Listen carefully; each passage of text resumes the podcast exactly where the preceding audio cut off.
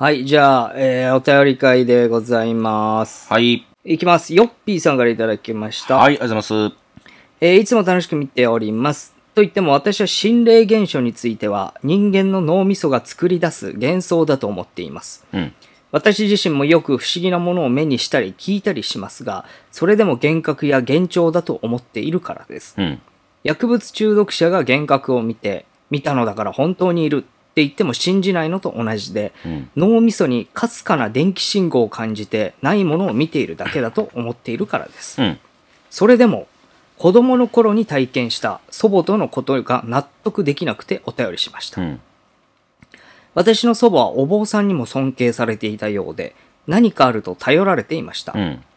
ある日お坊さんが助けてほしいとやってきて、その日はなぜか私も一緒にお堂に行きました。そこには中年の女性がいました。祖母はお坊さんに指示してドアを施錠させて雨戸を閉じさせました。うん。ろうそくの揺らぐ光だけの中で女性に質問を始めました。うん。内容は覚えていませんが、しばらくすると女性は四つ足で隅に逃げ出し。苦し苦しみ出しました。その後は蛇のようにくねくねと、えーん？くねくねとのたまわり、うん。祖母がお坊さんに雨戸を開けるように言うと、女性は泣きながら普通の人間のように戻りました。うん。つきものが女性を離れて雨戸の隙間から逃げたのだそうです。祖母曰く霊は人間じゃないと思わせるように動物のふりをして騙すのだそうです。うん。霊は人間しかいないと言っていました。女性はすっかり元気になって帰っていったのを覚えています。また、ある日近所のおばさんが祖母のところに手が腫れて痛いと泣きついてきました。うん。当時は薪ストーブが主流だったのですが、おばさんはよく我が家の薪を盗んでいたようで、祖母は盗みをしてるんじゃないの？と説教しながら腫れた手を撫でていました。うん。しばらくすると腫れは引いて痛みもなくなり喜んで帰っていきました。そのおばさんは定期的に来ていました。祖母はおばさんが帰った後に私に人様のものを盗んじゃダメだと、あんな風になるよと教えてくれたのを昨日のことのようにはっきりと覚えています。見えたり聞こえたりするのは自分の中で説明できるのですが、祖母との経験だけはどんでどうしてあんなことが起こるのか、今でも不思議でなりません。そうそう、祖母はテレビに出ている霊能者を見ると嘘つきが出てるよ、と笑っていましたね。取り留めのない長文失礼しました。はい。ヨッピーさんですね。ありがとうございます。まあ、おこの方は、だからかなり心霊現象には懐疑的なそうですね。あの考えの持ち主なんですけども、おばあちゃんとの体験ではもう理屈にはちょっと合わないことが起きまくっていたとうん。いうことだと思うんですけども、おばおさんに尊敬されてるっていうのかよくわかんないね。な何で、もう霊能者としてやっぱじゃない？認められてたってことなんだろうね。何か例えば、お寺に来た人で助けられないな、僕にはと。うんだけれども、おばあちゃんだったら助けていただけるんじゃないですか？つってそこに送ってたとかね、紹外介してるという。部委託ってことですね。じゃあ、うんお坊さんが。よくないですうね。んこれどう、どうなんすかね？その、て寺に例えばさ、行ってさ、うん。寺じゃない人が、こうやるパターンって、うん。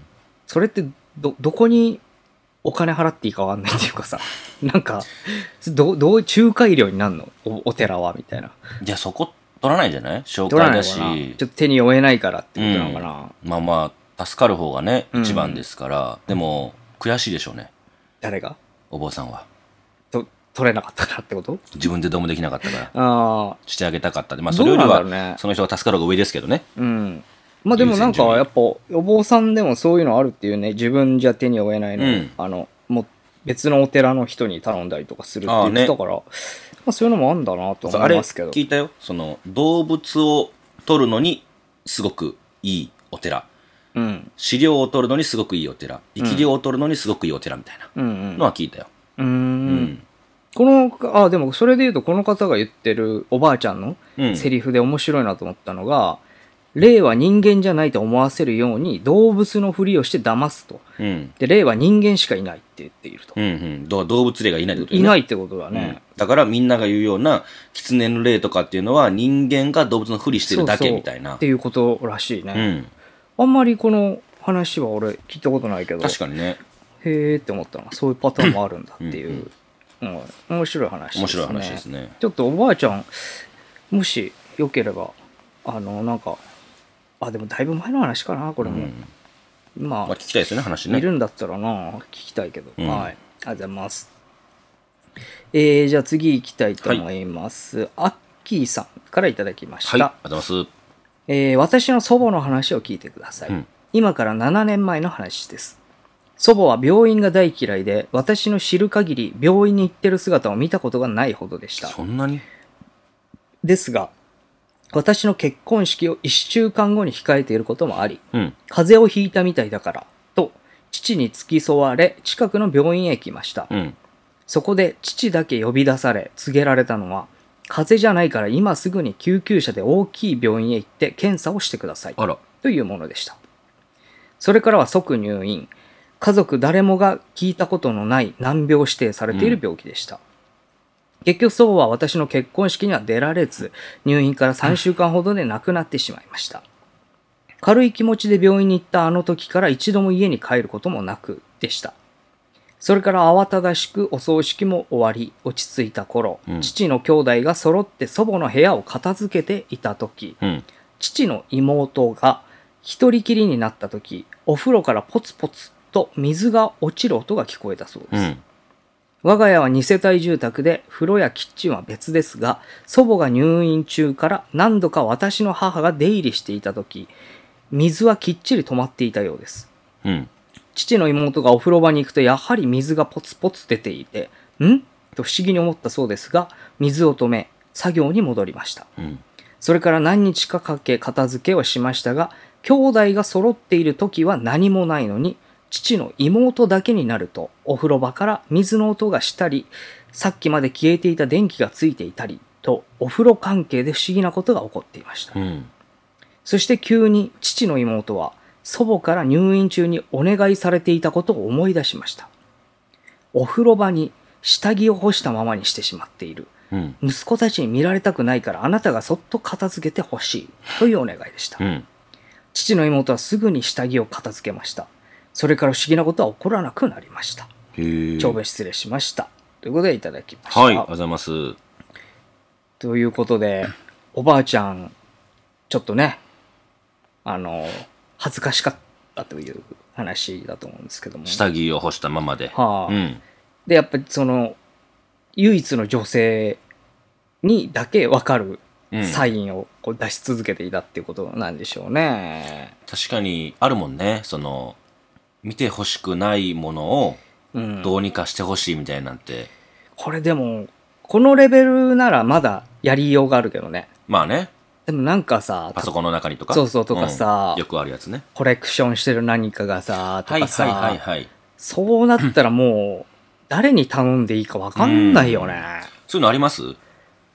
まずいものみたいな？自分がどえらい目にあった時に、うん。家にあるあれをどうにかしてほしいみたいな。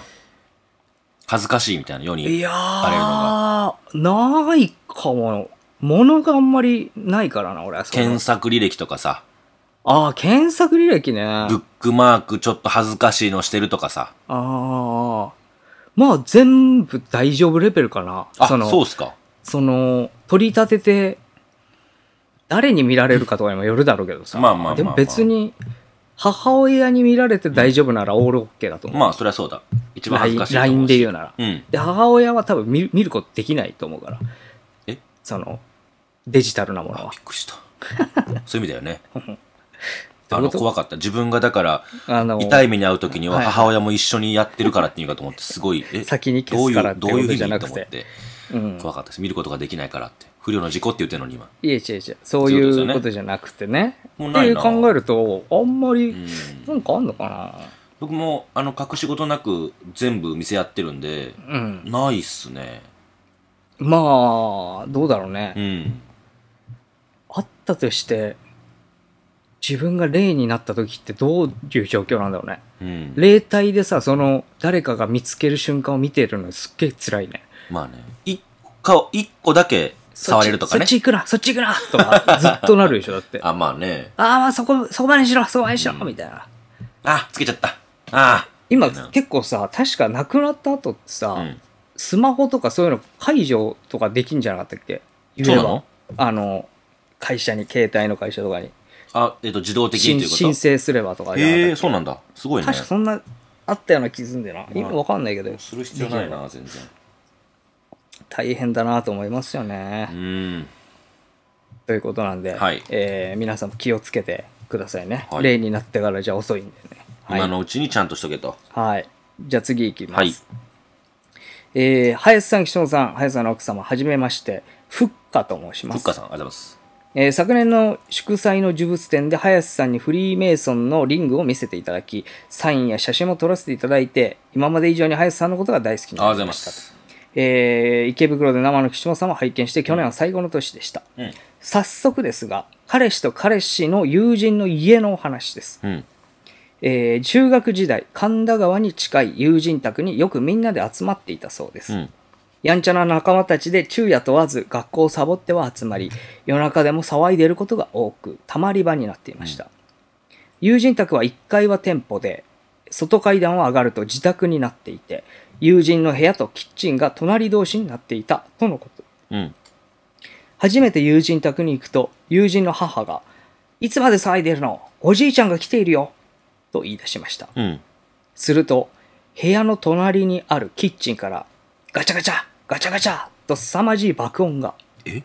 何か分からずに驚いていると、今度は外階段をダダダダダと登ったり降りたりする大きな足音が。うん。それは人間の速度とは考えにくい尋常ではないくらい速い足音だったそうです。うん。彼氏はトイレに行きたくなったのですが、友人の部屋からは例のキッチンを通らないとたどり着けず、仕方なくキッチンに行くと、ガチャガチャの原因が判明。え、何？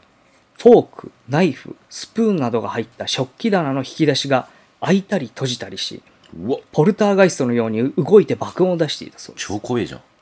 お皿などもビュンビュン飛んで落ちていたり、水道から水が勝手に流れていたり、それだけでは珍しくないことかもしれませんが、挙句の果てに友人の部屋のキッチン側の壁から、家のようなデスマスクのような顔が浮き出てきたそうです。ええ友人は、死んだじいさんだよ、と教えてくれました。うん。友人母が、おじいちゃんが来ているよ、と言っていたのは、数年前にすでに亡くなっていたおじいさんのことでしたう。ん。友人母はかなり霊感が強いそうです。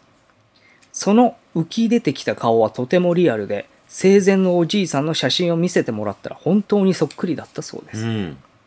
壁から浮き出ているおじいさんの目はうっすら開いていて、少し怒ったような表情だったと言っていましただ。からか。夜だけではなく昼間も、なおかつ友人宅に行くと全員必ずこれらの現象を体験したと。うんおじいさんの機嫌によってはポルターガイスト現象は激しい時と穏やかな時があったそうです。壁に浮き出るデスマスクのような顔は自然に消える時もあったし、行ったらすすでにある時もある。うん。何度も経験してそれが当たり前のようにだんだんと慣れていったそうです。うん。この話は数十年前のことなので、今はどうなっているのか分かりませんが、とても気になります。えー私は怖い村の話の本の中で岸本さんが書かれていた新宿の某公園を通勤で夜遅く突っ切っていたにもかかわらず何もなかったくらい霊感がないのですが彼氏の話はいくつかあるのでまたお送りしたいと思います。ということでいただきました？はい。ありがとうございます。デスマスクですか超怖え。え、なんか似たような話前なかったっけ？顔出てくる系？いや、あの、家で、ポルターガイスト。ポルターガイストみたいなのがたくさん起きてて、うん必ず行くと見られてたみたいな。その亡くなった家族がっていう話。かなあったっけ？うん。なすっごいそっくりな話があったんで、うん。なんかある家にはあるんだなと聞きながら思いましたよ。これでもすげえ今もあるんだったらめっちゃ興すごいよね味あるけどな、違う家族が住んでいると思うんですよ、今は。うんそれでも起きるのかな？えどうだろうねもう家族じゃないんですよ。おじいちゃんがっていう人もいない。ただただ怖いだけ。それ YouTube とかでやってるかもね。もしかしたら。ああ。そういうこと？うん、うん。なんかあるじゃん。あの YouTube で。うん。なんなんだっけ？あれ。何？どれ？心霊ポルターガイストが起こる家？家の話。どれ？いやなんかあったよ。え？なんだっけ？ごめんなさい、僕もカルトチャンネル全然見ないんで。わかんない。え、みんなでやってるやつ？みんなでやってる一人で。一人？ずっと定点観測みたいは？な。ずっとしてる人いる。わかんないや。その人の家、そんな感じなのかなと思った。まあそうかそうかポルターガイスト起きてうるから。んうん。えー、あ、山球だ。ああ山球さんって人。面白いよね。あれ、だいぶ前に見ましたわ。そんな感じだと思うわ。うん。勝手に、えーっと、お風呂場のドアが開くとかそうやってたっけ？うん。ねありましたね。ということでございました。恐ろしい。あと、タラスパさんですね。いただきました。はい、ありがとうございます。私が幼稚園生の頃、い父が家を買い、そこに引っ越したのですが、その家は霊道が通っていました。うん。食卓に知らないおじいちゃんが毎日のように座っていて、食卓が使えなくなる。うちの家と隣の家を行ったり来たりする霊がいる。うんうん友達が遊びに来た時に霊を見て怖がってしまうなどがありました。うん。またこの家に関係あるかは不明ですが、父の家庭内暴力や自殺未遂もありました。うん。そんな家で私に起こった出来事です。はい。私が幼稚園生くらいの頃、2階の和室で一人昼寝をしていた時です。ん私は夢の中でも現実と同じく2階の和室で寝ていました。うん。唯一現実と違うのは夢の中では目が覚めていたことです。目が覚めていながらも布団に入っていた私は横の畳に小さな真っ黒い穴のようなものができていることに気がつき、うん。それを見ていました。見ているとその真っ黒の穴はどんどんと大きくなり、人が通れるほどの大きさになると、そこから無数の手が出てきて私を掴みました。うん。驚き恐怖した私は必死にその手を振り払おうとするのですが、無数の手は私をしっかりと掴み、その穴に引きずり込もうとしました。どんどん穴の引きずり込まれ、どんどんと穴に引きずり込まれ、私の目元まで引きずり込まれたところで私は目を覚ました。うん。ガバッと起きて頭の整理がつかない中、辺りを見回していると、天袋から長い髪の毛が垂れ下がっているのが見え、急いで和室から飛び出しましたう。ん。その後、その後どうしたのかは覚えてませんが、この時から20年以上経つのに、あの夢と長い髪の毛はしっかりと覚えています。私が小1の時に父と母が別れ、私は母に引き取られてその家から出たため、その後のことは細かくは分かりませんが、困り果てた父が有名な霊媒師さんを知人から紹介してもらい、対応してもらっただけと聞きました。えー、拙い文章かつ不明な点もあり申し訳ございません。えーこれからも応援しております。うん。ということでいただきました。はい。まあこれもちょっと心霊現象うん。的なやつですけども、霊道の通る家という感じらしいんですが、よくあるよね。霊道の、だよね。要は霊が通る道っていうのってさ、うん。人間に関与するのかね。よくでも言いますよね。その、えっと、悪いこと起きるっていう。悪いことも起きるし、動物とか虫が死に場所で選びがちみたいなのとかね。だからね、それと関係あるか分かんないけど、家庭内暴力とか、自殺未遂があったりとかっていうのを書いてるんで。だか、らそれを見ちゃってかもしれないよね。もしかしたら、うん、そのそこで変なことが起きちゃって、それを見ちゃってどんどん気はがうつうつとしてきてみたいな。けどあの、さうん。これ話にも出てくるけど、黒い丸い穴みたいなのが出てきて、それがどんどん大きくなりみたいな話あるけどさ、はい。チャンス大城さんがさ、うん。家の中に霊道が通ってるって言ってさ、で、それ霊能者みたいな人が、ここにありますみたいなの言ってたらしいんだけど、うんそれを写真で撮ったら、その真っ黒い穴が、もうもろ映ってたっていう、うん。言ってましたね。あの、話っていうかもう写真があるんですけど、はいそんな感じで映るんだっていううん感じだったんですよね。ありましたね。霊血っつったかなあ、言ってた、そんな言い方だった。なんかちょっと違い方だったんだよな。よくわかうん、る。霊の穴ね。だったと思ううんんだけど、うん。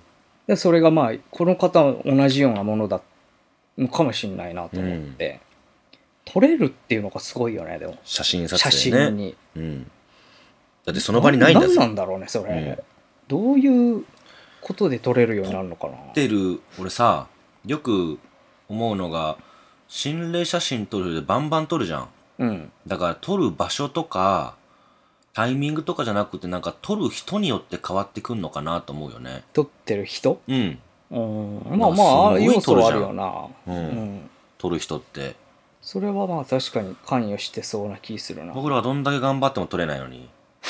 そんなことないと思うけど。そっか。撮ったことある？あれ、あれとかそうじゃなかっどれ？た。あの、トンネル？トンネルあ、つトンネルはね、指がぐにゃーっと伸びたのがね。ね UFO も撮ったことあるよ。あ、撮ってたわ。だいぶ前ね、2015年。うん、撮ってたね。でも撮ろうとすると撮れないことが多いイメージだな。うんなん確かね。邪念が入るとダメなのかな。ああ、撮ってや結ろう。局、竜も取れてねえしな。撮れなかったうね。ん、まあ、他の人撮れてるんですけど。才能とかあるのかもしれないですね。誠実さとかね、うん、あるのかもしれない。はい。ということでありがとうございます。はい、ありがとうございます。ははい、えー、ギャンブラー吉尾さんからいただきまい、あした。りがとうございます。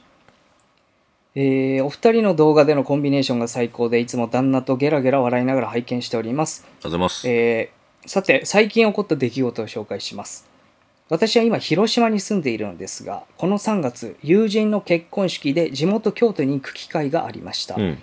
2月の朝、目覚めて、ああ、そろそろ新幹線取らないとなぁとぼんやり考えていると、急に脳内に小さい巫女のようなキャラクターが浮かび、うん。伊勢神宮においでよというのです。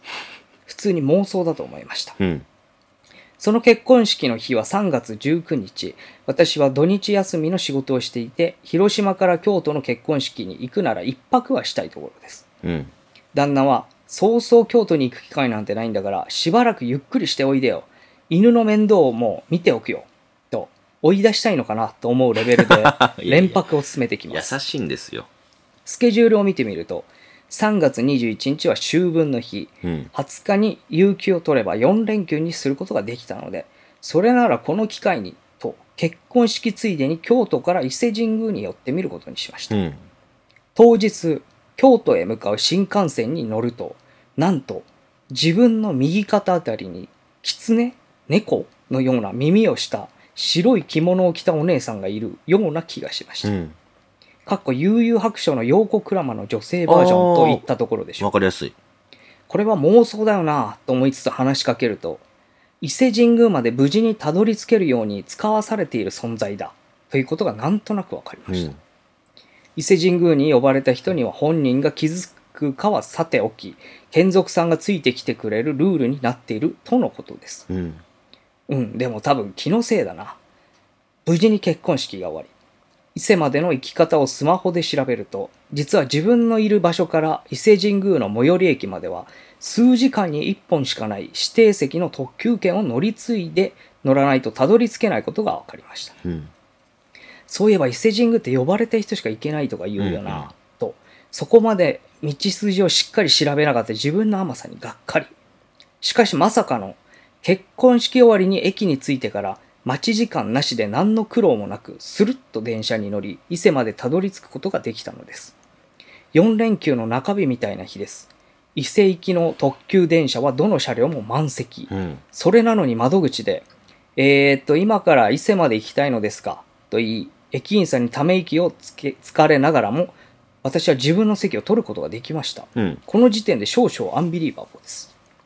その後も調べてはなかったのですが、ホテルを出てすぐ目の前で伊勢神宮行きの直通臨時バスに乗ることができました。かっこ他の人は並んで待っていた様子。その狐耳の白い着物のお姉さんは、私が伊勢神宮のお参りを終えるまでついてくれるようです。伊勢神宮の中で白石から白い煙、オーラのようなものが見えるなど不思議体験をし、外宮、えー下宮近くの、うんうんえーつ月、月読み、つく読みうんうん神社はい参拝した瞬間になぜか涙が溢れてきました。うんそしてこれまでロト6、7で一発当ててやろうと思っていた自分は恥ずかしく思いました。神様や見えない存在がこんなに応援してくれているのになぜ自分は努力や苦悩などの経験を避け簡単に何でも手に入れようとしていたのだろうか、うんという気持ちになったのです。えーその陽子クラマさんは私のお参りの間優しく見守っていて帰りにありがとうございましたと頭を下げると帰りはどこかに寄って行かれるのですか？と聞かれました。えおかげ横丁でお昼でも食べて、猿田彦神社にお参りしていこうかと思います。うんと答えると、陽子さんは、それならこの子を連れて行くといいですよ。と、同じ猫なのか狐なのか、耳のついた少女を紹介してくれるのです。うん、もう妄想も行き過ぎると、むしろ現実っぽいな。いよいよ自分の頭が湧いてきた、と思いました。うん。この子がおかげ横丁でお昼を食べるのが、ここがおすすめです。と、SNS でも話題の有名な海鮮丼の店を教えてくれました。うん。しかし時刻は12時。おかげ横丁は人で溢れ返っています。うん。このお店インスタでバズっとるところだよ。この時間無理なんじゃない？と私は言いましたが、その子は、任せてくださいよ、と得意げ。いや、12時に人気店は何が何でも無理やで、と思いましたが、実際にこみこのお店にもすんなり入ることができました。なぜかその時だけ人がいなくなったようです。うん。後から来た人たちは、人が多いね、予約しておいてよかった、なんて話をしています。うん。お店を出るともちろん長蛇の列。狐につままれた気持ちという言葉をこれほど適切に使用できる機会はないでしょう。うん。この子はだから言ったでしょうと大変得意げでした。その後も土産物屋さんに寄ったり神様のお話を聞いたりしながらその子と一緒に猿田彦神社まで歩きました。うん。妄想はもうそうなっているそういうことなのでしょうかこんな風にとても充実したお伊勢参り帰りの新幹線の中で私は一つの出来事を思い返していました、うん。一番印象に残ったのはロト67をするのをやめようと心に誓ったことうん。たくさん悩み工夫しながら物事を達成する喜びや楽しさを味わうために私はこの世に生まれたのだと。宝くじを当てて大金を手に入れればそれを味わう機会が減ってしまい本末転倒である。そう気づかされたことでした。うん。まあ何億くれとは言わないが今自分には十分な貯金がないからな。200万は多いけど100万100万くれたら頑張るよ。安心してやりたいこともやれるよ。挑戦できるよそんなクズな願いを胸に祈る私を乗せて新幹線は広島に到着。うん。家に帰って旦那にこの壮大な異性旅行の話を伝え興奮冷めやらぬ中ベッドに入って寝ようとした時、うん。LINE が鳴りました。母からです。おばあちゃんが孫に楽しく使ってと100万円くれたよ。あんたの銀行口座教えて。え？ええ祖母は大金持ちではありません普通の年金暮らしのババアですババア。これまで子供の頃のお年玉を除いてお金をもらったことはありませんん。でも今私の口座には振り込まれた100万円が入っています。うん。神様が私の願いを聞いてくださったのでしょうか？陽子さんやあの子はお神様のお使いなのでしょうか、んえー、岸本さん、林さん、この出来事についてお二人の考察を聞かせてください。うんということでいただきました。不思議なこと多いですね。行くとこ行くとこが空いていて、すごくすんなり入れていくという。まあ、それもそうだし、やっぱうん小さいキャラクターが出てくるみたいなやつ。これでも継続のパターンとしてはあるんじゃないかなと思うんですよね。うんあの、くしくもですけれども、僕も同じルートで、うん。あのーお伊勢参りはしました。同じルート、京都から？京都じゃないけれども、着いてから。ああ、ついてからね。うん。つくよみも回ったし、なんか、回りましたよ、猿田彦も。その途中でうん。なんか見えました。ん？どういうことですか？なんか、小さい、いや、キャラクターはち小さい奥出てきましたさんがお金をすごい使ってるのを見ましたけど、あああ、れが精霊やったんかな？すごい可愛かったな、確かに。じゃあ、そうか、うんこっちは100万円うん。増えたけど、こっち数万減りましたね。減減ったっていうことで。うんまあでも、なんか、結構こういう一人でいろいろ伊勢神宮行くまでってなんか結構あるってよく聞くから、ね。伊勢神宮はなんか選ばれた人が行くとかね、言いますし、どうなんだろうね。うんまあまあ、昔の話ね。うん今はもう普通にね、完全に観光地化して、まあ昔もそうですけど、行けるから、なんともですが。う。うんん。まあ、ちょっと不思議なことが起こるタイミングとしては、そうね面白いんじゃないかなと思うね。はいお伊勢参りしてね。うんはい、といういいじゃことでないですか。こんな感じで、はい今回は終わりたいと思います。ありがとうございましたありがとうございました。